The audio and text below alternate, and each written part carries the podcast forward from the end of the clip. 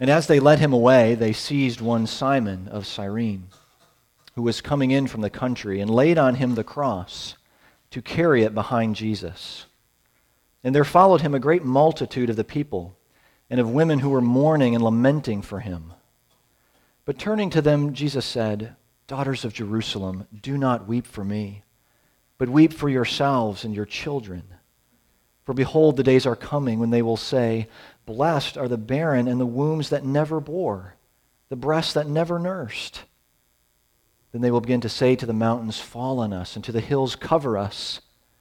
For if they do these things when the wood is green, what will happen when it is dry?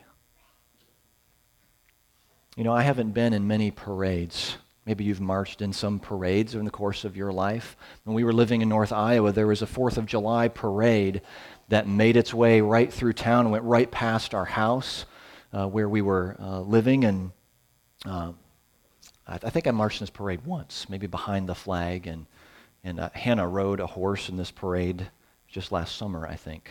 Right? And, uh, but things that you would expect in a parade you know, floats that are decorated, you know, with local businesses advertising and horns and sirens and lots of shouting and waving and throwing candy. Um, and if you were if you lived in town, and this is this is a pretty small town, if you lived in town, then you really couldn't miss this parade. In fact, if you were not there watching the parade, you were likely uh, in it yourself. Uh, and this is what was true in Jerusalem on this Friday so many years ago. People are lining the street, and there's a parade. There's lots of waving. It's noisy, but not like the parades that we're used to seeing. This was a parade of suffering. There's gasps and groans. And the, the blood and the sweat of Jesus is being smeared on the street as he walks. And there, there's shouts of hatred and, and wails of grief all mixed together. Probably a parade that, that parents would want to shield their children from. And on this way of sorrow, this Via Dolorosa, we see and hear the suffering of Jesus. A cross he carried and a cross that we carry. Jesus suffered for us while we suffer with him. We see both of those present on this Good Friday.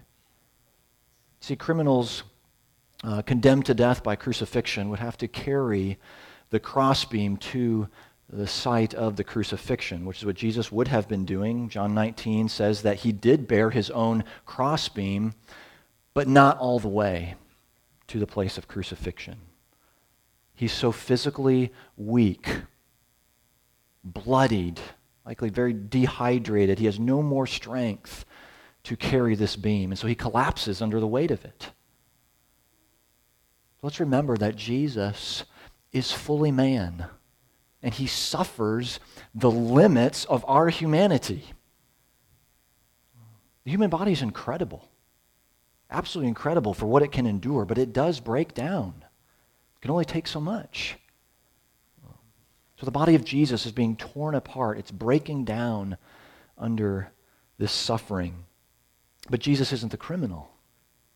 Uh, he's not suffering for himself. He's suffering in the place of the real criminals like me and like you and like those who are shouting in this parade. With every sinful thought, with every word every inclination against the good law of God, we prove that we should be the ones carrying that crossbeam. We're the criminals deserving of death before holy and righteous God. But friends, even if, even if every one of us joined this parade and carried a crossbeam for our guilt, it would not suffice. The forgiveness of sin comes only through the shed blood of the sinless, the unblemished lamb. The perfect sacrifice must be offered to atone for the criminal. So only Jesus, the perfect, sinless one, can die for the imperfect, sinful ones. He suffered for us.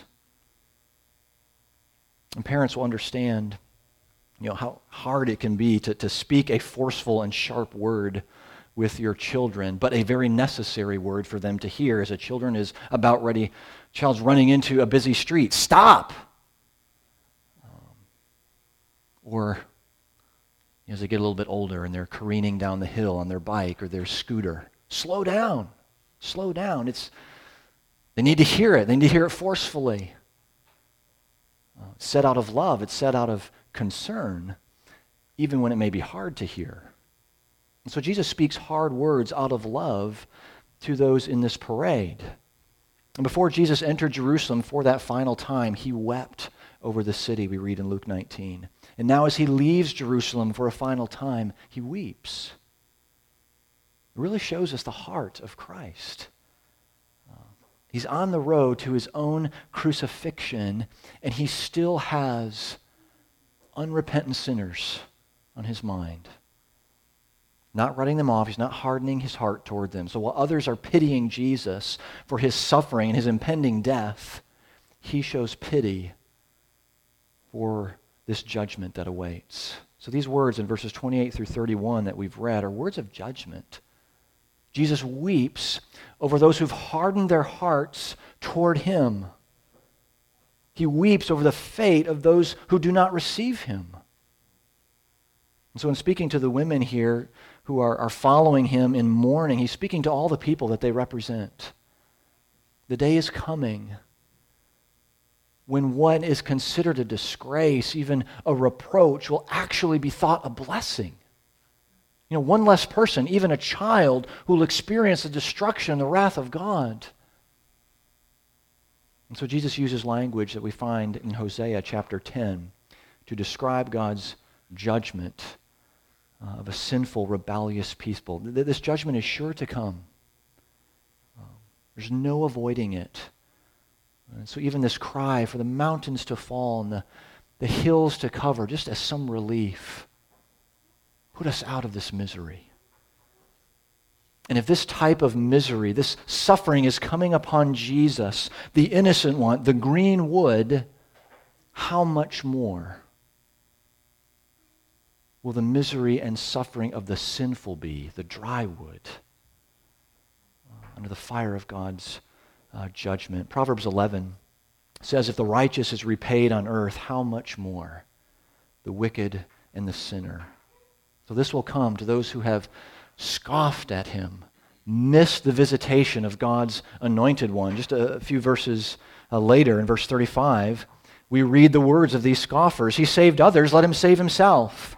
If he is the Christ of God, his chosen one. He's hanging right before them, the chosen one of God. And they know not what they say.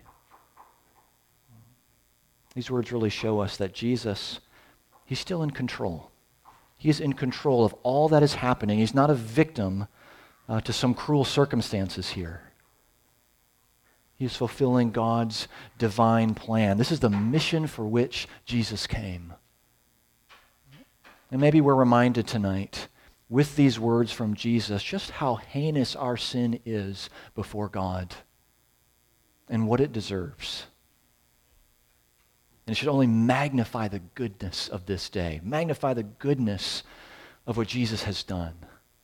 He has suffered for us, and now we suffer with him.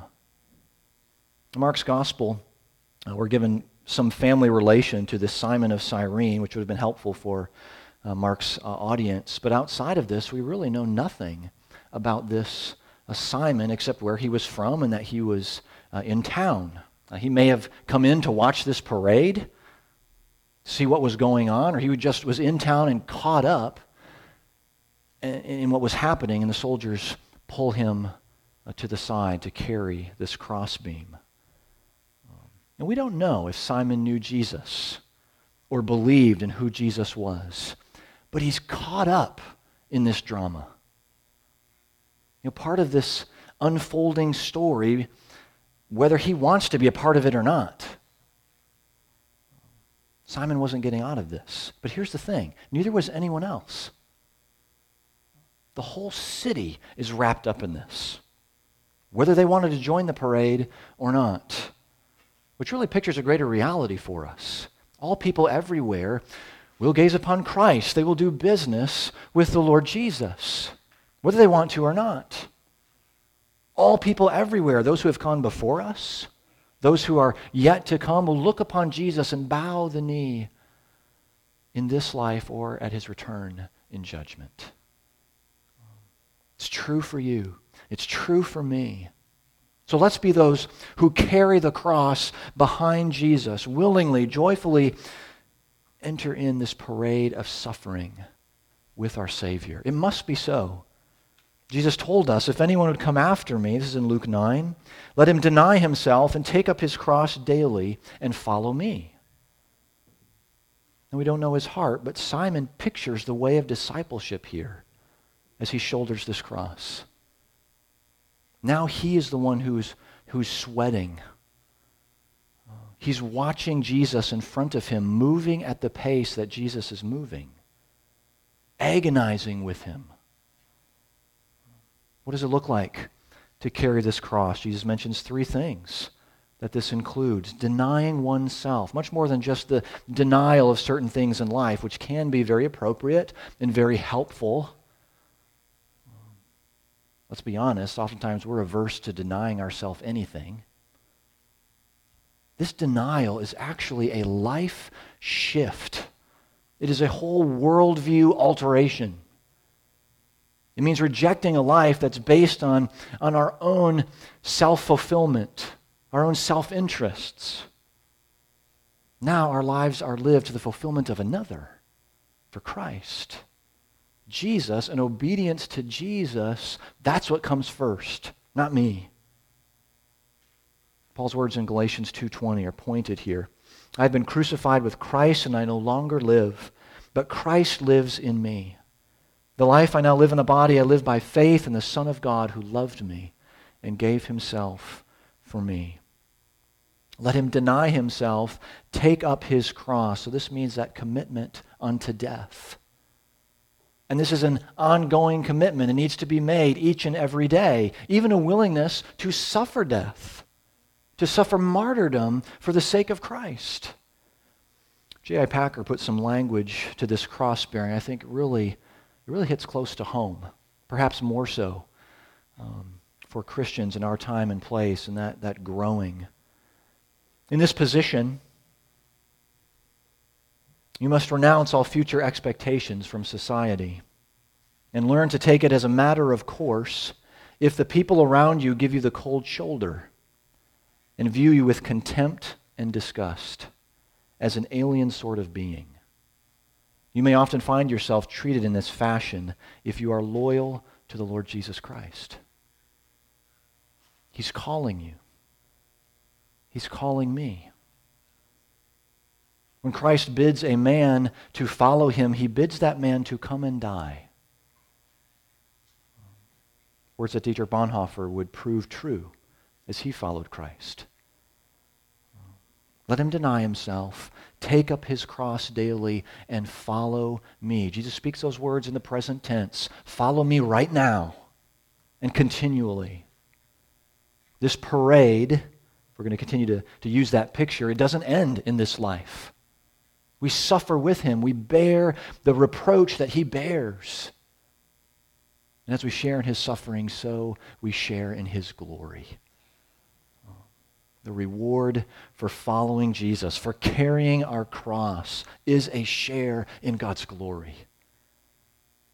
Jesus wore that crown of thorns so that we might wear a crown of glory with him. So, denial in this life for Jesus, it's going to yield a greater joy, church family. It's going to yield a greater glory in the life to come. Jesus suffered for us. Now we suffer with him. First a cross, and then a crown. So, what is good about this day when the darkness presses in? It only gets better when the sun rises over the tomb where they laid the body of the Lord Jesus. Do you remember what he said? Let's go to the table. We're going to feast upon our Savior and his love for us. Would you pray with me?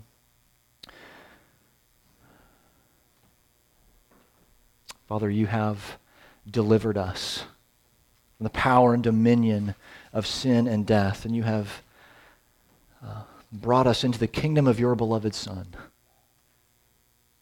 Lord Jesus, love knows no greater than the love that you have shown us in the giving of your life. What wondrous love that you would wear that crown of thorns so that we could wear a crown of glory. And that joy that was set before you on this night so long ago, may we find renewed joy and hope in union with you, our Savior. Oh, hallelujah, what a Savior. Feed us now, O Christ. We pray this in your precious and holy name. Amen.